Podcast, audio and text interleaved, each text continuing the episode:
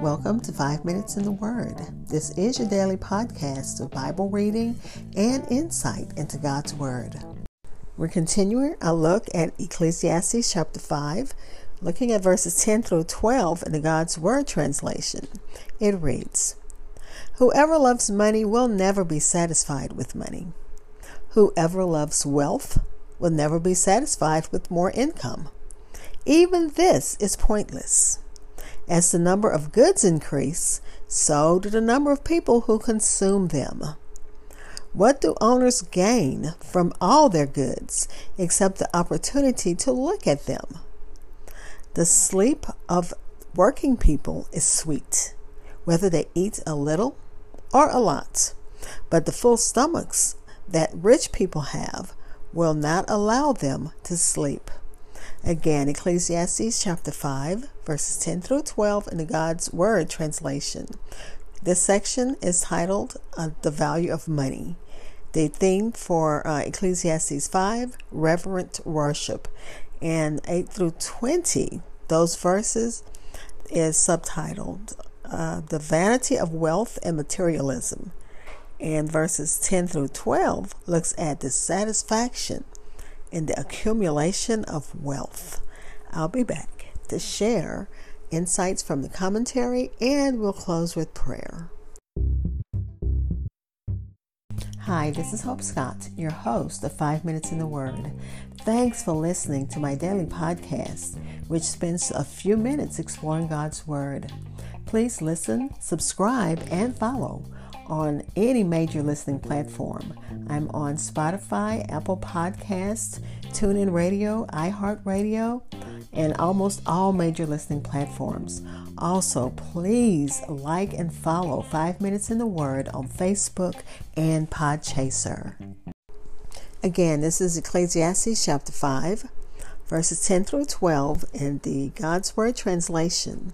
And this is subtitled The Satisfaction in the accumulation of wealth. Solomon has already told us that wealth does not satisfy.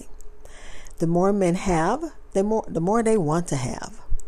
A man may have a little, a little money, a little gold, a little silver, and is satisfied with it, knowing that he has enough and he covets or he desires no more. He's he's satisfied. Godliness with contentment is great gain. He that loves money, he that loves silver, gold, possessions, and sets his heart upon it, will uh, never think he has enough. And we know people, and we may know of people with that mindset. I don't know, you know, you may say that I don't have, you don't have that mindset where I'm crafty. I want this, I want more of that. I gotta have, I gotta have, I gotta have. Uh, the commentary says, like the uh, Horseleech's daughters, saying, Give, give. So hopefully that is not your nature, and I pray that it's not mine. That I don't, that I'm content, like uh, Paul says, whatever state I'm in, I'm content, and I thank God for that. Natural desires are at rest when they are when the desires are met. But corrupt desires are insatiable. And that's to me that was a powerful statement. Natural desires are at rest when those desires are met. But those with corrupt desires are insatiable. They're never satisfied. Material wealth does not satisfy because consumption or appetite increases as much as goods increase.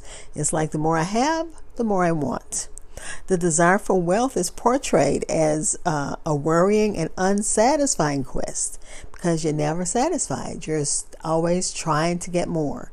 It's never enough. It's uh, like maybe a cartoon character trying to grab as much as you can, or like the money machine that uh, I know I've, I have never seen it at the casino, but I've heard there is one where you can, that's probably not, but something I probably just saw on TV, where you stand in the machine and just grab as much money as you can as to uh, air of, uh, you know, it's flying all around you.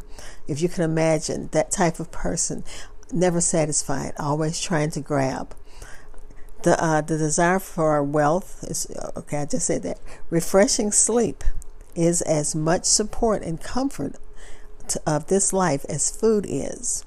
Those commonly sleep best that work hard and have but what they work for. The sleep of the laboring man is sweet, not only because he's tired himself out with his labor, but because sleep is welcome to him and it helps him to sleep more soundly because he has little to fill his head. He doesn't have the cares of uh, did I plan enough? Did I do this right or whatever? I, did I, you know, did I Am I paying this person too much? He doesn't have those kind of cares. So he doesn't have the kind of cares of the person who's always trying to grab, always trying to get. He can get his rest and he doesn't have cares to break his sleep. And we know that sleep from God is sweet. The sleep of the Christian, that his long sleep, is the sleep of death, is sweet. For having spent his time in the service of God, he can cheerfully return to the God who created him and find rest in him.